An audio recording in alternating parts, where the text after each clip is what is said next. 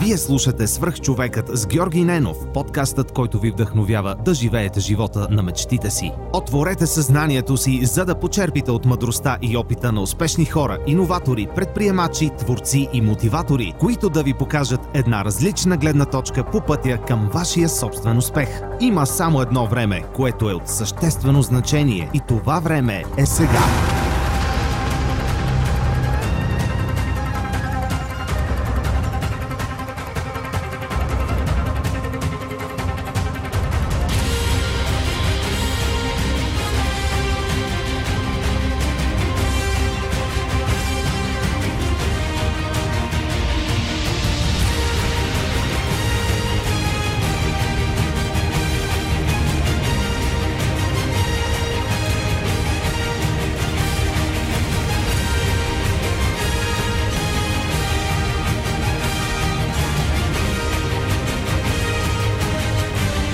Здравейте, и слушате свърх човека с Георги Ненов. Днес имам удоволствието да ви представя Марин Трошанов.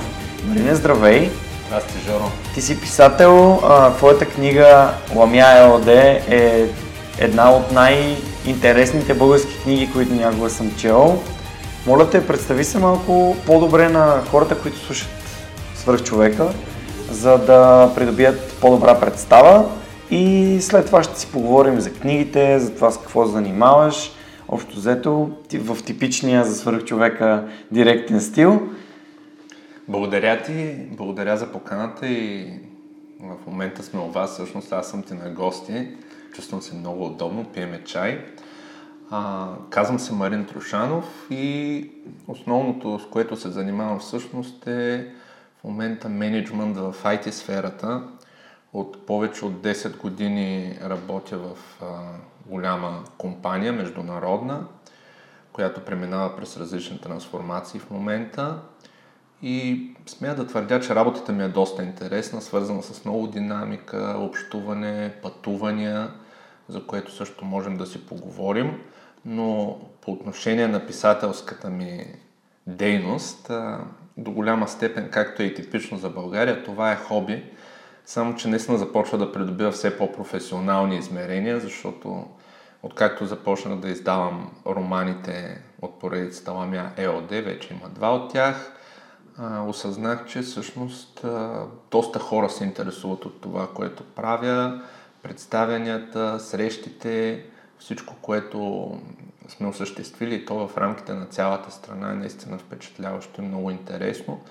И да, това е едно мое хоби, което аз развивам, може би, откакто мога да пиша и да говоря. Съответно съм минал през доста дълъг път на развитие. Написал съм и съм споделил доста глупости, докато стигна до един момент, в който наистина съм доволен от това, което правя и се надявам да съм доволен и след дълги години, когато се връщам към него. Спомням си, когато в епизод номер 7 Александър Шпатов им беше гост и аз му зададох един въпрос как става по-добър писател. И той ми каза с четене. Ами, Какъв е твоя съвет? Шпатов е прав. А, четене с разбиране, защото аз лично съм много бавен читател. Когато хвана една книга, мога да се занимавам с нея месеци наред. Понякога чета и няколко книги успоредно. А, няма училище за писатели, защото това е нещо, което е свързано до голяма степен с някакъв роден талант – но той е малък като цяло процент от всичко, което е нужно за да се развиеш в тази сфера. Прав е, защото трябва много да се чете, да се експериментира с различни стилове, да се познават различни подходи. А, дали това ще става под някаква теоретична форма или, или просто под формата на придобиване на един по-цялостен и пълен опит, това е различен метод за развитие на уменията но поне аз, когато чета една книга, обръщам сериозно внимание на първо място на фундаменталните неща, граматика и така нататък. Има някои правила, които са доста интересни и трудни за освояване, особено в пряката реч и до днес а, с а, редакторите и издателите нали, имаме някои дискусии в това отношение. А, след това имаш цял диапазон от изразни средства, трябва да се обърне внимание как се изгражда сюжета, как се структурира текста, гледната точка, обстановката и така нататък. И колкото повече опит добиваш от други книги, които считаш за успешни, интересни, толкова по-добре за самия теб. Mm-hmm. Докато изградиш собствен стил. Разкажи ми как започна това писане. А, беше ми споделил, че всичко е започнало с писание Дага и даже от училището. Да, а, много интересно. Аз съм типично дете на 90-те години, както и ти. А, тогава много, много вълнуващо е това, че брат ми имаше списания Дага. В последствие нали, те спряха да излизат около 91-2 година и в ученическата си възраст всички мои приятели, въобще всички на моите години тогава бяха страшно запалени по книгите и игри. В един момент аз осъзнах, че всъщност някои от хората, които се занимават с писания дега, се занимават също и с книгите и игри, като моя, сме да твърдя, много добър приятел Петър Станимиров, един от най-изявените художници в, в България, който а, беше и автор на много от а, комиксите в списание Дъга, в последствие издател на книги и игри. В тези години, докато в култ се издигаха хора като Мишо Шамара и Антибиотика, да кажем, аз се кефех на българските автори, това, което те правиха. И нещата, които издаваха, малко или много бяха на световно ниво за времето си. Специално в книгите игри има много успешни български автори, които са били четени в страшно големи тиражи, въпреки че са използвали псевдоними, защото след а, промените, нали, всичко българско и родно се считаше за назадничево и тогава те първо навлизаха а, западните културни влияния. Имахме така... Трябваше да мине известно време, за да се запълни този вакуум, културната изолация, която е била предизвикана от социалистическия строй.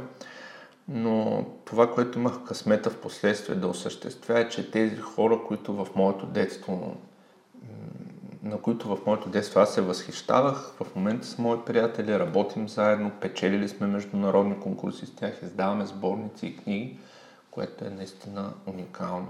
Ако се върна на въпроса ти, откакто се помня, винаги съм се опитвал да творя нещо. Правил съм, като почнах дори в училище, правих детски книжки, тогава тетрадките им вадехме страниците, обръщахме кориците, рисувах, рисувах или прекопирах и то с индиго корица, за да го направим красиво. Пишех текстове, създавах иллюстрации. Всички тези неща отдавна са изгубени някъде по тавани или в нечия печка са приключили жизнения си път. Но пък това е една основа, която показва, че цял живот съм искал и ме е влечала в тази посока, въпреки че нали, съм се занимавал с страшно различни неща, примерно в професионален план. Добре, и от комиксите, от писането на комикси, имаш ли публикувано нещо в, в Дъга или в някои от комиксите, които излизаха след това? Дъга излизаше до 91 година и аз съм бил 91 или 2 съм бил на, предполагам, последния брой, когато излизал, може би съм съм бил на около 8 години. Mm-hmm. А, но за сметка на това е много интересно, че през 2012, може би вече с 20, mm-hmm. а, дори години, а, художниците на това списание се обединиха, създадоха Сдружение Проект Дага и ме поканиха да бъда сценарист на някои от техните истории, конкретно с горепосочения Пепи Станемиров и моят приятел Евгений Пройков, като съсценарист направихме комикса Дамга, който излезе в специален албум, наречен Над дъгата. Излязаха няколко издания от тези художници и продължават да творят, да създават изложби, да популяризират това изкуство, което е невероятно.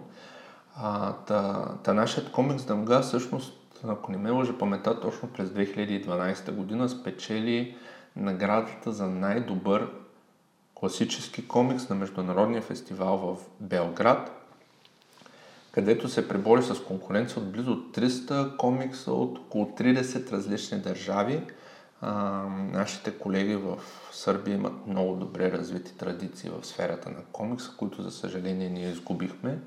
Но пък именно и тази награда и, и, и последвалите срещи и изложби помогнаха на нашите художници да установят много близък контакт с, с художниците от бившата Югославия, където издадаха много общи проекти и продължават да, да запазват една висока степен на сътрудничество, да кажа. Супер. И стигаме до момента, в който ти реши да напишеш книга. Аз знам, че корицата, първата корица е специално ти е подарък от Петър Станимиров. Тя е невероятно красива. Както и, нали, и втората, но просто, просто много ми...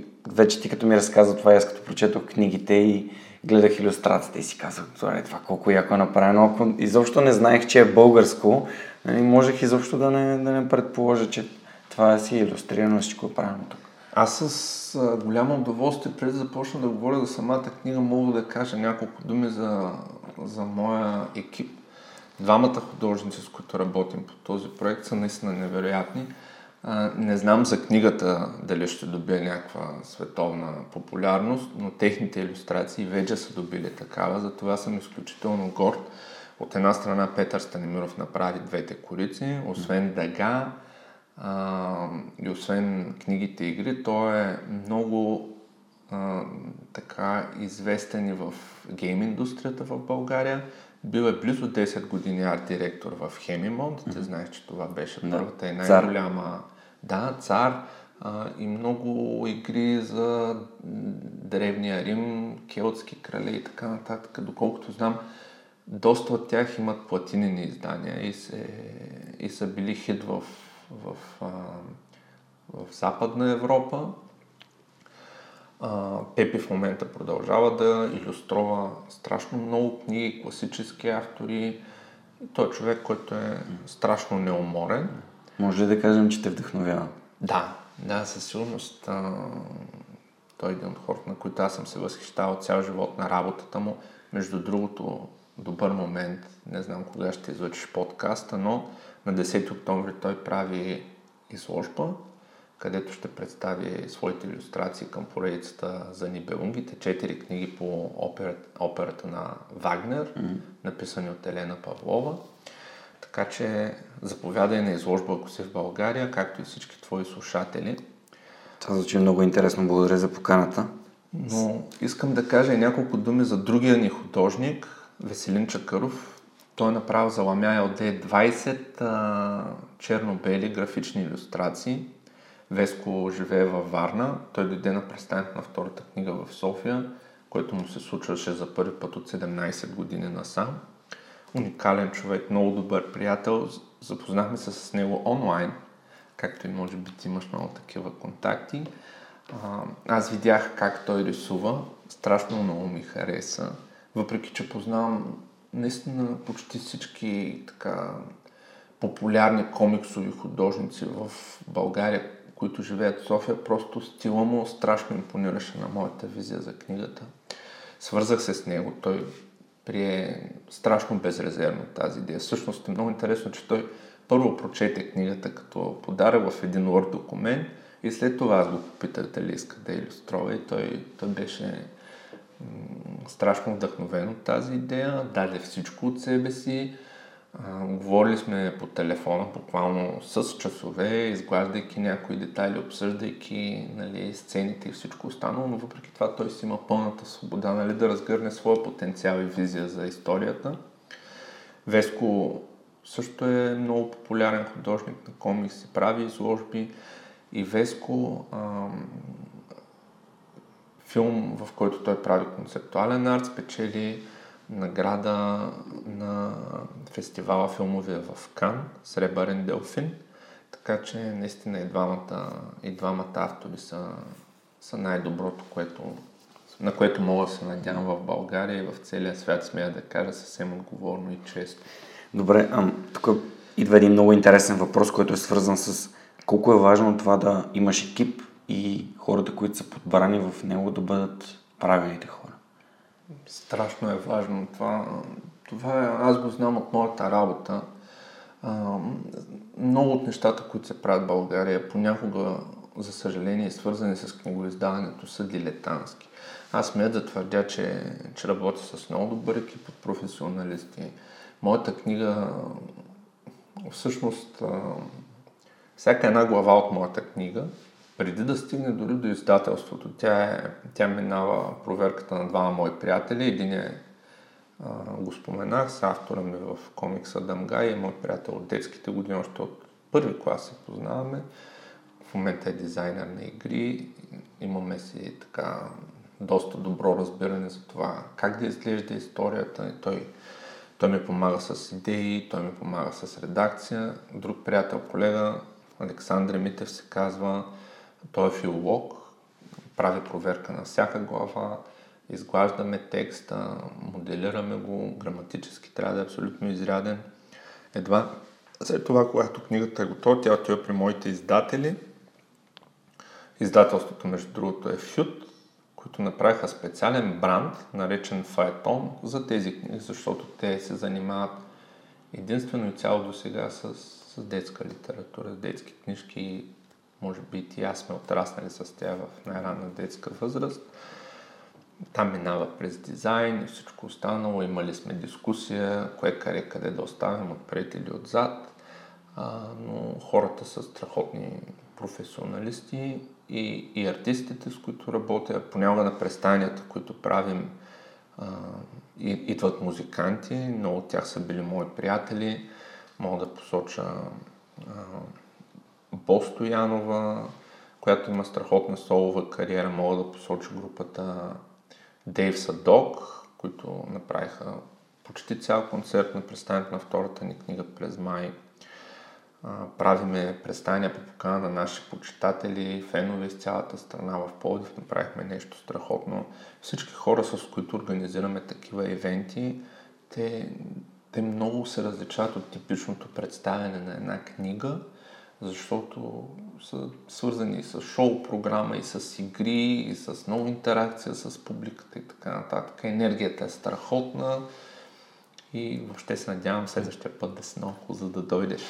Да, със сигурност третата книга чакам с нетърпение. Всъщност, когато си говорихме с теб предишния път, като си направихме предварителния разговор и още, може би на следващия ден си бях купил и двете книги и може би за още около два дни ги бях прочел.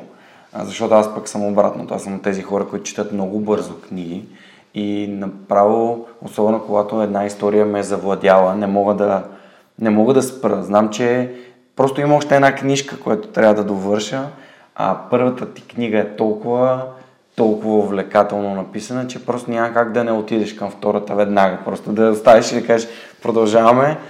И честно, честно, просто наистина съм впечатлен и много, много беше интересно да, да се преживявам това, което разказваш в книгата.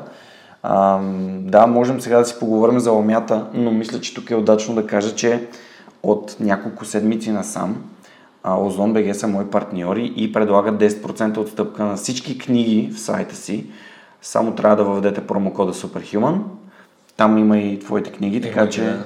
могат а, нашите слушатели да влязат, да намерят Ламя, първата и втората част Ламя ЕОД, където линкове, линкове ще сложа, разбира се, и в инфото към епизода и на чекаута в Озон магазина да напишат Superhuman на английски, една дума, за да получат отстъпка от, от тази цена, като това може да се използва и за други книги, разбира се. И така, разкажи ми как, как, как реши да пише точно такъв жанр. А много е, много е интересно и съвсем различно от това, което се предлага на българския книжен пазар, според мен. Благодаря ти за хубавите думи. А, жанра на книгите е трудно да бъде определен. А, в него има на първо време тя си е белетристика, в която са съчетани елементи на трилър, на, на фантастика. А, в някои сфери се нарича urban fantasy, може би това е най-признатия термин. Много ми харесва термина трилър с елементи на с фантастични елементи. Една приятелка ми го предложи. Весело се казва, поздравявам я. Една от големите фенки на книгите. Ами, идеята ми дойде, аз го помня съвсем ясно, беше, беше началото на 2014 година, когато вървях а, по булевар България пеша, отивах на рожден ден, а, страшно такава студена, мъглива вечер и вечер, в която човек започва да се задава въпроси какво, какво се крие в мъглата. А, хрумна ми, че много популярна, много популярната съвременна литература, тази свързана с поп-културата, тази, която вдъхновява и, и филмейкърите в момента, е свързана с, с сферата на свръхестественото, с, с хорър елементи и така нататък. И се зачудих как ли би изглеждала една такава история, ако е ситуирана изцяло в България. А, иска да направя някакво уникално, странно съчетание на, на един такъв фантастичен и хорър елемент с, с типичната българска действителност, дори понякога дребнавост, с нашите си проблеми, нашето ежедневие, нашия, тук, нашата среда на живот. Първоначално в, историята липсваше романтичния елемент, обаче когато започнах да я пиша, аз се върнах в Бургас, мой роден град, и там там човек няма как да не се чувства по-романтично, защото е страхотно и всеки, който ходи от време на време, знае да е много красив. И тогава нали, той да и, и, и любовната история. И всъщност сме да кажа, че основната сюжетна линия на книгата е романтична история. Тя е за едно момче, което изгубва своята първа най-силна любов при наистина необичайни обстоятелства – при което буквално се фанатизира и през следващите 15 години посвещава живота си на това да издирва, като все повече навлиза в сферата на, на свръхестественото, основава дружеството Ламя което всъщност е абревиатура на ловец на аномалии и мистериозни явления. Започва да помага на, на други хора в беда, които имат подобни проблеми. И съответно във всяка една от книгите има по няколко мини истории, които имат начало и край, но през цялото време, нали, успоредно с тях върви основната сюжетна линия за това как главният герой Станимир търси своята изгубена приятелка Майя, като той среща много трудности предизвикателства по пътя си, а, той среща други хора, които се опитват да го изтръгнат от това минало.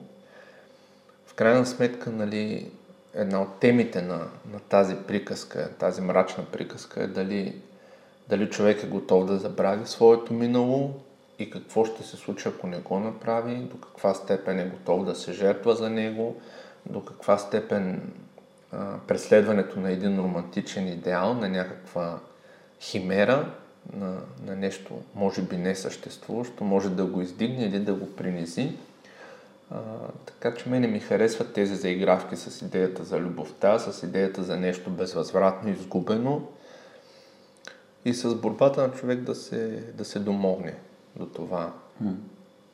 Много ми харесва, че има наистина такива елементи, като спомена сега сетих за типично български, които сюжета, просто наистина книгата да се развива тук, ти можеш да си представиш голяма част от картините, които описваш вътре са фантастични и доста, доста силни. Никога не, не си си представил, че такова нещо може да се случи на място, където ти си ходил или си се разхождал. Много ми хареса книгата, наистина. Просто поздравявам те и нямам, нямам, нямам търпение да излезе трета част. Страшно се радвам, че ти харесва. А, много интересно, че че четат а, хора от всякакви възрасти. Това е много често срещан въпрос. А, има, има фенове, които, които буквално почват да четат на бебетата си, пращат ми снимки с деца в бебешки колички и люлки и така нататък, което е страшно сладко и готино. Това може да ти направи деня, седмицата и даже годината. А, знам за една най-възрастната читателка, за която знам е баба, баба Жечка от Ловеч на 88 години, страхотна снимка получих. А, всъщност книгата не е за деца, а, тя е нали, долна граница трудно ми е да сложа, но мисля, че на някой ученик би му била интересна. Но действително с таргет аудиторията е, е всички хора в зряла възраст. Много се радвам, че нали, тя се радва на успех а, в всякакви поколения.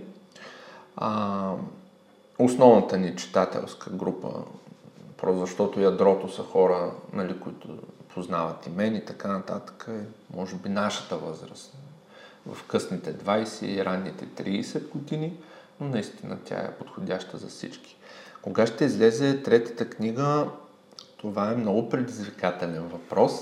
Мога да кажа и това е първи път, когато го обявявам по някаква медия, че работата по нея вече е стартирана и се движи и очаквам и се надявам да приключа през 2018 година, в, определено в втората е половина.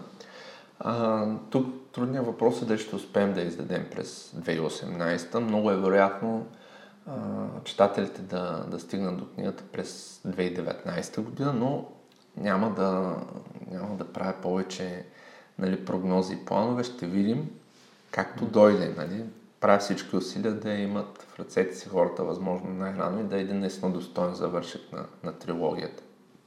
Супер звучи. Това, че си започнал, значи, че е все по-близо до нас тази книга, защото ако не беше започнал работа, все пак можехме да... да... Много, много се вълнувам, защото пролога е ситуиран през 1980 година. А, и той ни показва една по-различна България, пък една социалистическа България, където аз се зарових в доста проучвания, за да установя, нали, тъй като действието на книгите, то до голяма степен се развива в София, но, но, имаме, но имаме и страшно много други локации. Имаме Бургас, имаме, ам, имаме ам, Лъки в Пловдивско, имаме Широка лъка, Имаме, имаме сцени в, а, в едни влакове, които... Да. Това мислих да спомена и аз. В БДЖ. Това си е отделна локация. Много хора ми казаха, че откакто са чели тези книги, не искат да пътуват в БДЖ. сцените, сцените са силни. А,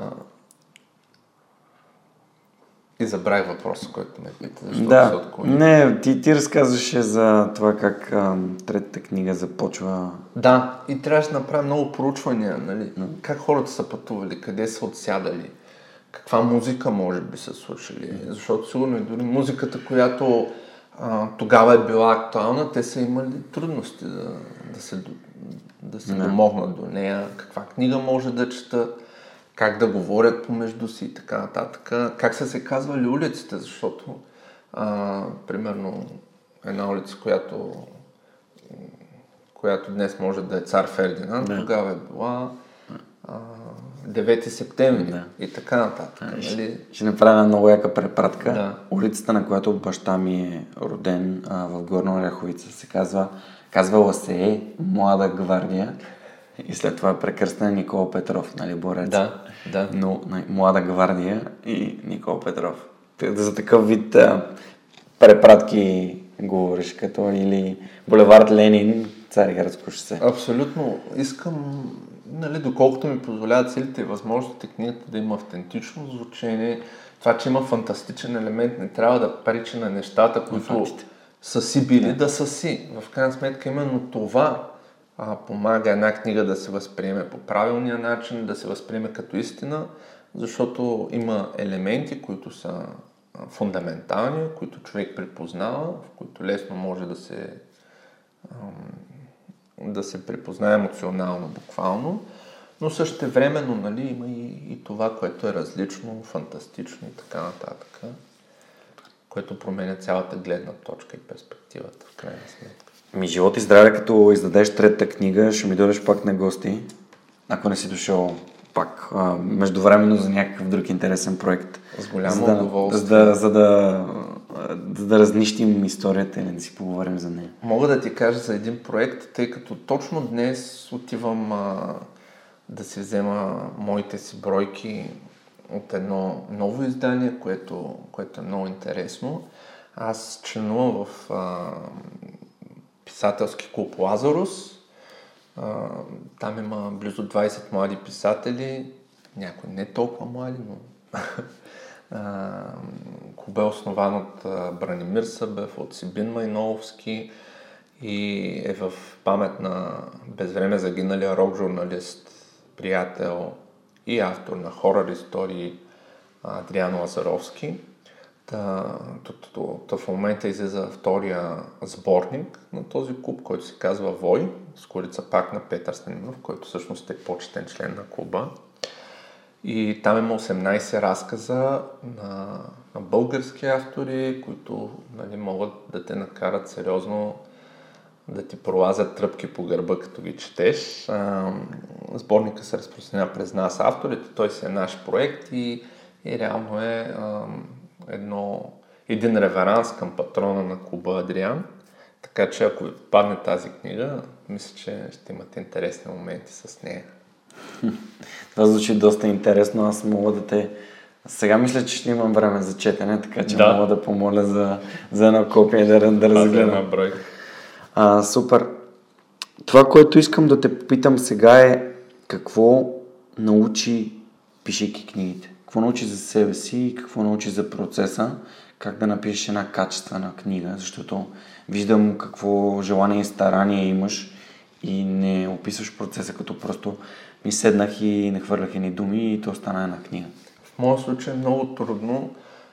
Книгата е пиша обикновено нощем след работа или събота и неделя, като защото аз имам доста така солидна и динамична кариера, отделно от това, което правя с писането. Това, което мога да ти кажа е, че писал съм и стихове и стиховете са чиста емоция. Там нещо може да дойде и да се сътвори в рамките на минути. А обаче, обаче един роман иска много сериозна, последователна работа. А, той е труд, който протича в рамките на в моя случай всяка книга е писана повече от година. Първата мисля, че беше 20 месеца, втората 13 месеца. И те не са страшно обемни книги, в крайна сметка, нали са между 200 и 300 страници всяка от тях, повече към 200, отколкото към 300. Но всяка една от тези страници е писана буквално часове. А, човек не може да чака за момента на нали, чисто вдъхновение. Тоест, просто сядаш и пишеш. И това е съвета всъщност на всички големи автори, които аз съм чел. А, само, че ако се занимаваш с това професионално и можеш всеки ден да отделяш а, 5, 6 или 7, 8 часа на спокойствие, в моят случай това е след тежък работен ден, така че понякога и един абзац а, на вечер е нещо успешно, а ако стигнем до цяла страница, това се е направило супер. Та процеса на работа ме научи на много, много, много дисциплина, отговорност. А, нивото беше по-низко на дисциплина отговорност в началото, защото аз не съм очаквал, че книгата ще... Всъщност, когато я пишех, аз не знаех дали ще бъде издадена, кой ще я издаде, а, доколко хора ще стигне и така нататък. В течение на времето има вече отговорност към моите читатели, защото те питат, пращат снимки, интересуват се. Нали, вече не е на нивото, абе да, става, явно, не е ужасно, сега е нивото по-скоро доста ми хареса, искам повече от същото или още по-добро. И от моя страна аз бих направил абсолютно всичко, което зависи от мен, за да предоставя нали, напълно конкурентен продукт по всички стандарти, български и международни. Така че и това ми е целта. Другото, което ме научи е от, от книгоиздаване в България много не може да се спечели като цяло. А, не знам, не мисля, че имаме богати автори. А, въпреки, че книгата е успешна, тя не носи кой знае какви доходи, но носи страшно много а, контакти, връзки, срещи, супер зареждащи, което е уникално просто и, и се заслужава всеки един час вложен в този труд. А, може би е момента да споменем, че те ще се реализират в бъдеще и в посещения в училища. А, в понеделник ме поканиха да участвам в инициативата на Аз чета писател на заем, където и други твои познати автори ще се изявят. Идеята е да а, достигнем доколкото се може повече гимназии в България. Планирани са близо 100 посещения за следващата година, където ние да прекараме по един или два часа литература с учениците и да ги вдъхновим да четат, да разберат, че в България а, такова нещо като добро писане и добра литература се създава и днес, да ги научим да разсъждават, да мислят логично и критично, да могат да се реализират в, в своя живот в последствие, защо не и в България. Надявам се, че тук има достатъчно възможности. Аз лично съм преди тази инициатива покани в а, различни училища в страната. Основно а, помня, че за един ден отидах в Ямбул, където беше страхотно. А, има професионална гимназия там, където, където ни покани учителката по литература и директорката. И се запознах с едни страшно интересни деца. Много от тях бяха от ромски происход, между другото, даже да кажем две трети от класа. А, но, но бяха страшно, страшно енергични, възпитани и готини във Фейсбук. Още имам приятели оттам си говорим от време на време и смятам, че когато едно нещо се прави с, а, с необходимото желание, внимание и така нататък, а, децата се приобщават, вдъхновяват, се учат и стават, и стават достойни граждани на България най-малкото, колкото и помпозно да звучи. Mm. Някакво партийно заклинание. Мислиш ли, мислиш ли, че книгите наистина провокират това младите хора да разсъждават и да мислят повече? Да, мисля, мисля че, че книгите и специално художествената литература провокират към една много по-висока и стойностна стойностен поглед към света, към една душевност, която, която не може да се развие от, от другите форми на изкуство, пълноценно изцяло. Мисля, че книгите обогатяват, мисля, че книгите помагат а, и в професионален план. Те правят човек по-добър комуникатор, по, по-добър мислител, по-добър психолог, според мен. В общия случай, нали, винаги има изключения, но му помагат да, да общува по-добре най-малкото. Добре, и сега да отидем до един мой много любим въпрос. Аз обичам да споделям с нашите слушатели списък или няколко наброи книги и ресурси, които моят гост смята за важни, за интересни. понякога се препоръчват книги. Последните препоръчени книги, например Христо Христов от NetInfo препоръча Граф Монте Кристо.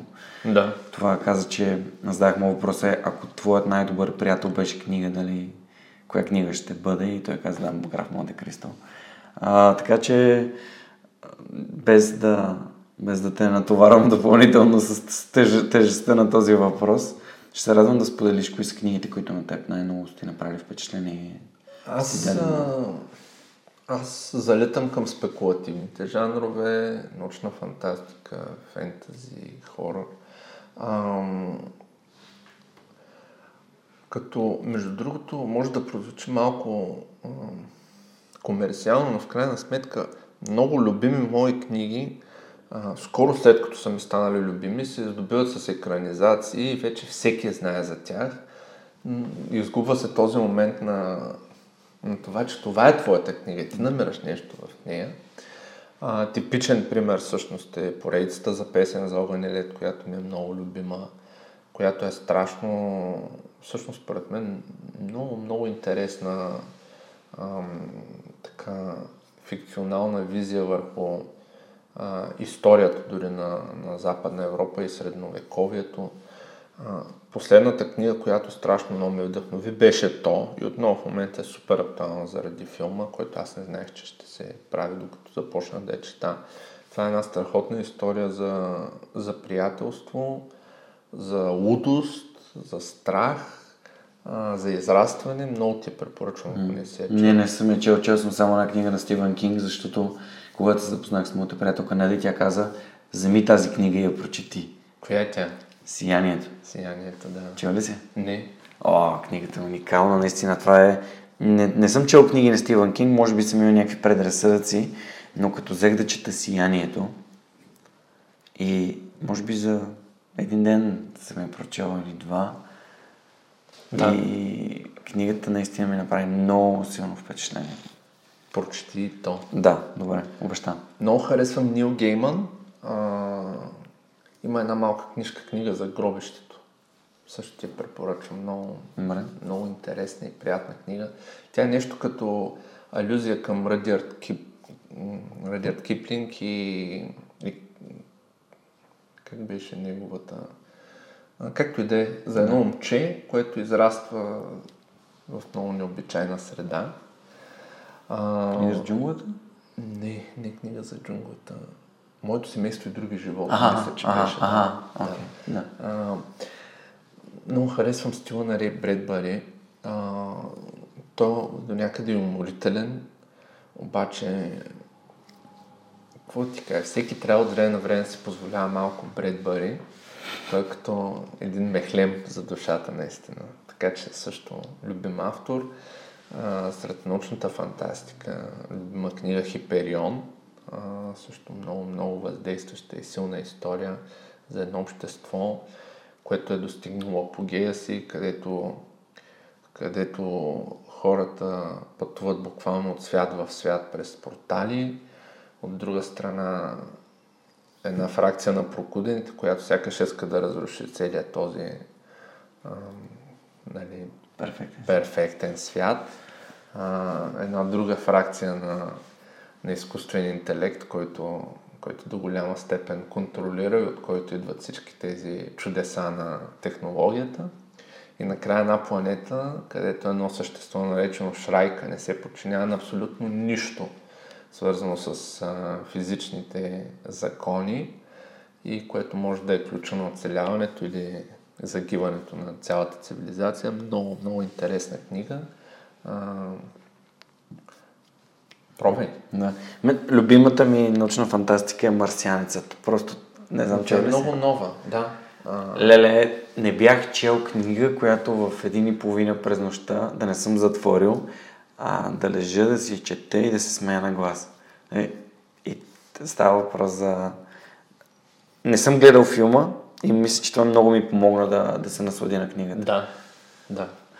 Супер. Ами тези книги аз обикновено ги публикувам в ам, така кратко инфо към епизода. В скоро време надявам се и на моя сайт. Малко. От, отварям завеста. Сайта се прави в момента, така че се надявам скоро да, да бъде пуснат. Хайде, чакаме. Да, ам, важно е, защото мисля си, че ако бях започнал с хайде сега да направя сайт и да направя това, и да направя това, и да направя това, може би този подкаст нямаше да съществува. Възможно е. Да, просто исках да исках да направя нещата, които са най-важните. Започна бяха- с ядката. Да, и започнах с директно по същество. Подкаста го има, една фейсбук страница, тя ти е сайт, макар и временен, имаш, събираш хора, те канят други хора, става яко, интересно. Да. Вече в а, сайта ще има възможност за коментари, ще има блог статии, неща, които са полезни, ще има споделени материали от други, други сайтове и блогове и така. Ще има книги, ще има цяла секция за ресурси, така че всичко ще бъде много, много добре направено, вярвам. Ами, все пак искам да ти задам един въпрос. Ти имаш ли се за успешен български автор? А, сега де. Ами, това с успеха е много интересно. Аз а, се направих труда да проверя какви са тиражите на книгите в България. И се оказа, че за миналата година средният брой е 460 и нещо бройки на книга. Което е... Това е тиража. От тях колко са продадени, няко... в някои случаи са имали 50 бройки не успяват да се продадат. Естествено има и други, които са доста лансирани, продавани и така нататък. А, В този бизнес има големи коли като издателства, които налагат определени автори и така нататък. Аз не смятам, че съм от този тип наложени автори, които са, нали, как да ти кажа, които са непрекъснато в устата на медиите, на Да. критиците и така нататък.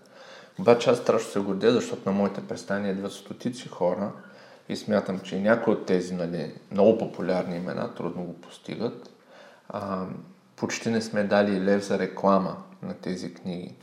А, буквално, ако има някаква реклама, тя ще е в рамките на няколко десетки лева за цели тези две години и две книги, които са издадени, без да, без да преувеличаваме, да скромнича.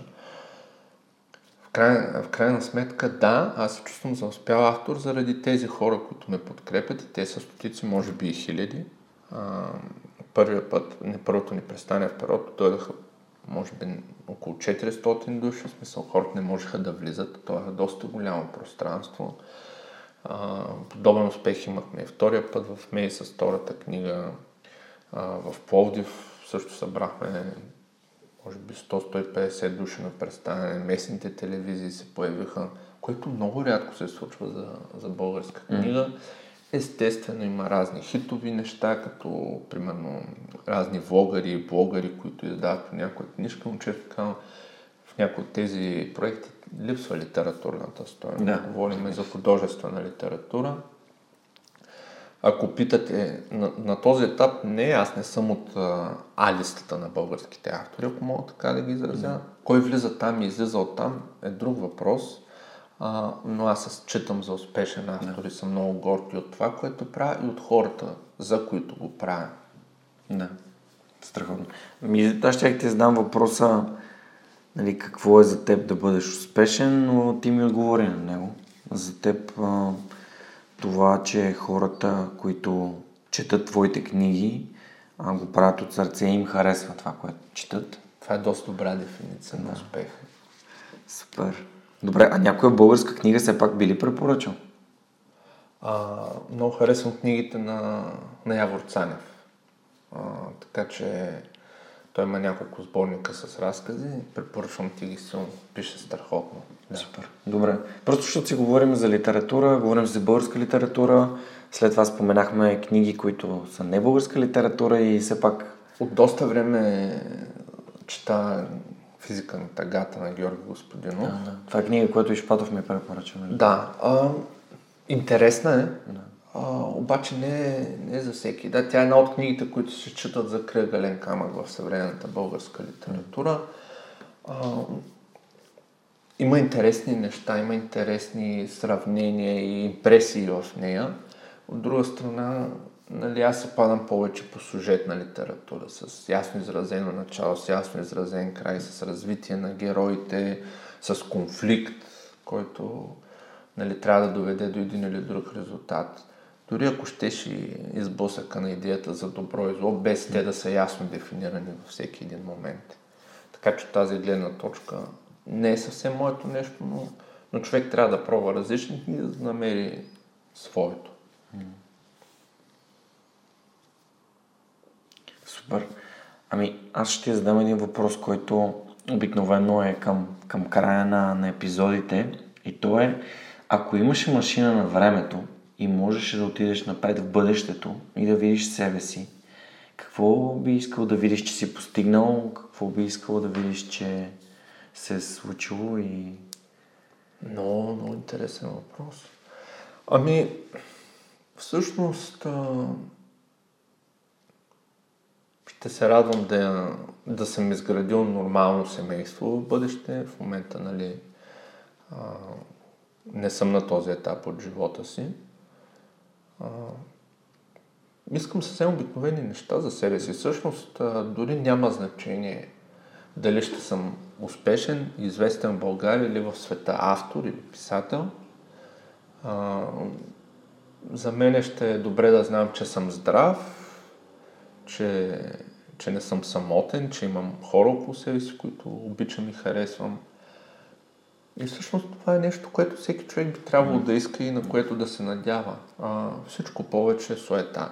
Ако мога, аз ще продължа да работя в тази сфера, в която работя.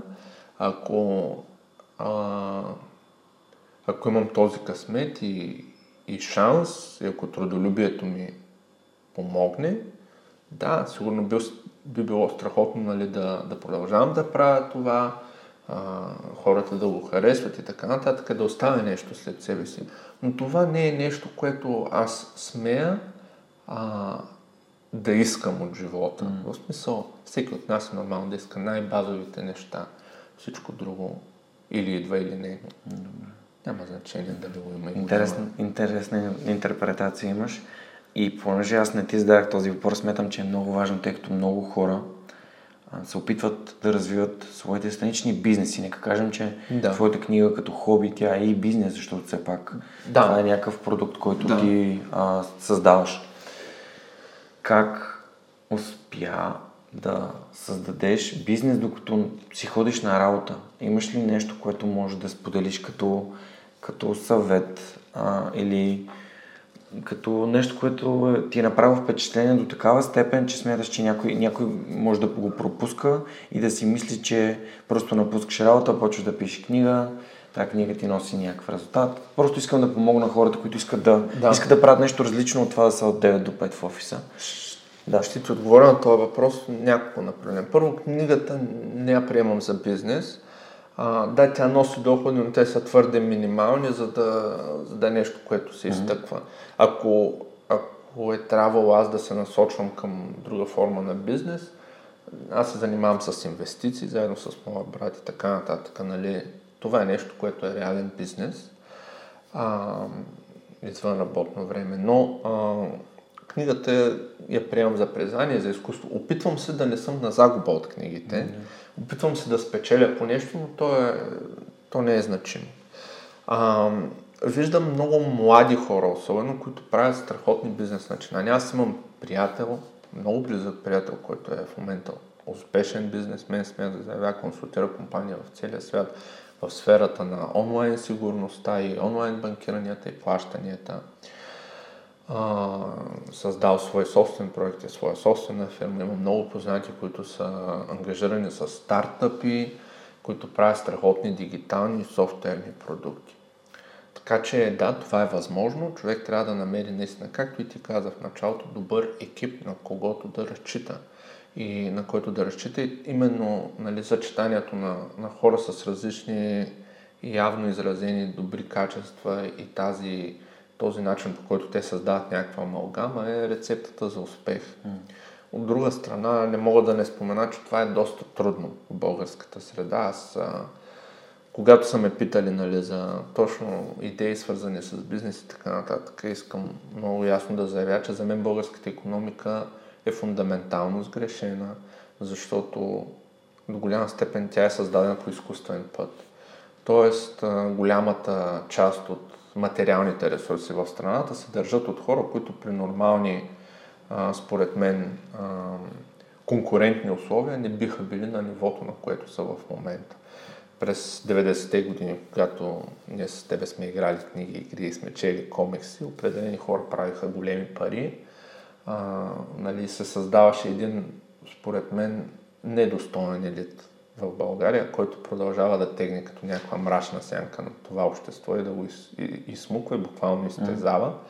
А, мъчно ми е за това, че, че толкова много готини хора и приятели намерят единствения си шанс в чужбина, че демографски държавата буквално се срива и колкото и добре да се справяме аз и ти, една група от хора в столицата и няколко големи града, в действителност положението е доста тежко за повечето ни за повечето хора, mm. особено в малките градове, където буквално се обезлюдява, обезлюдява се една а, много красива държава. Ти сигурно достатъчно си ходил из, из България и си виждал за какво става въпрос. А, това е един процес, който ще доведе до сътресения, защото нищо не остава празно. А, виждаш в, в а, един свят на а, доста предизвикателства, свързани с а, на първо време с световната стабилност, конфликти, бунтове, ако щеш, революции, които се случват, потоци от бежанци, нали, където природните ресурси са все по-голяма ценност. Имаш една държава, която буквално е съчетание на всички хубави неща в природата, която се обезлюдява и хората от нея бягат, сякаш е някаква пустиня, сякаш е някаква безлюдна територия, нали, в крайна сметка, безплодна територия. Mm-hmm. Това е най-страшното според мен и това трябва да е в фокуса на всъщност и на теб и мен и на, и на всички хора, за да, за да има България в крайна сметка. Нали? Това е. Да. Ти ме пита за бизнеса да. и за това как да. хората могат да се развиват. Да, те го правят, а, обаче всичко това е върху една а, кула от карти, която много лесно може да се разклати и да се срине. Силно се надявам, че точно тези хора, които са прогресивни, търсещи, пътуващи, можещи, знаещи, ще са ядрото, което а, ще промени нещата в тази страна, защото понякога ме е страх как ще изглежда държавата след 20-30 години. Дано, дано да, да има една, една стабилна и силна България, защото в момента имаме всички условия да развиваме една прекрасна страна тук. Супер. Много ти благодаря. Много ти благодаря за това, че беше мой гост. А, времето беше наистина мина като 5 минутки. А, надявам се, че и нашите гости са почерпили малко вдъхновение от това, как ти разказа за книгите, за хората, с които, с които общуваш. Списание Дъга и книгите и игри са наистина са формирали моето детство. Си спомням как в книжарницата, в библиотеката на 23-то соло на Подуане тичех в библиотеката, защото там имаше такива комикси на Дъга и, и си ги прелиствах и си ги четях и си имах любими истории, които, които ми харесваха. А коя ти беше любимата книга и игра, между другото? О, а, не една и две са. Да. Помня, че страшно се кефех на замъка на тъла самите на Любомир Николов. Той е с псевдонимия написал, който е, който е страхотен между преводач и фантаст български. Най-добрия, може би. Mm. Като ме попита за добър български автор, ето ти Любомир Николов, безапелационен mm. мой а, избор. А, Любо Николов е и, и преводач всъщност на Властелинът на пръстените, на много книгите на Толкин и на Стивън Кинг и на много други. Аз мисля, че от руски превежда. А, между другото, наскоро, тъй като познавам и хора, които в момента правят книги и игри, мога да запозная с тях да направиш с удоволствие. И познавам един свръх човек от там, който е и автор, и издател, и, и гейм дизайнер, yeah. и ще ти хареса. А... Ето така намирам гости за свръх човек. Да, а, наскоро пих бира дори с Майкъл Майт, край на времето. Той а. беше в тази сфера страшно скандална личност, да, да, да. един от най-популярните автори. Всъщност той е много готин човек, а, нали, въпреки че е малко, как да кажа, а, така, има тежък характер, но седне човек набира с него, може много да се забавлява, да научи доста интересни неща. А, така че именно тук още веднъж казвам, а, имах щастието тези хора нали, да ги познавам лично.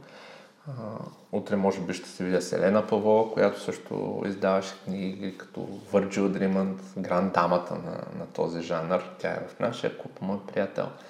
Така че... Имаш среда. Имам, да. Като слушам, имаш среда. Това е доста среда. важно. За мен е много важно да има среда. Оценявам го, защото когато се случи подкаст, аз вече имах среда. И сега да. вече имам свърхчовешката среда, която... Ти трябва някой път да направиш интервю с себе си или да поканиш някой от нас да Им... направи интервю с теб. Има такава идея. Да.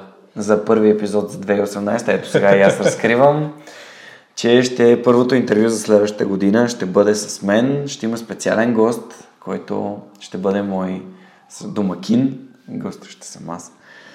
И така, ще си говорим за 2017, за нещата, които съм научил за мен. Не знам, каквото, каквото му дойде на него. Както... Мисля, че ще си много интересен събеседник и, и може би не по-малко интересен, ако не и повече от доста от гостите си.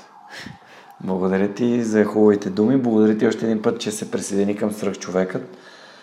На нашите гости пожелаваме един вдъхновяващ вторник. Не съм сигурен дали епизодът ще бъде излучен на 3 или на 10 октомври.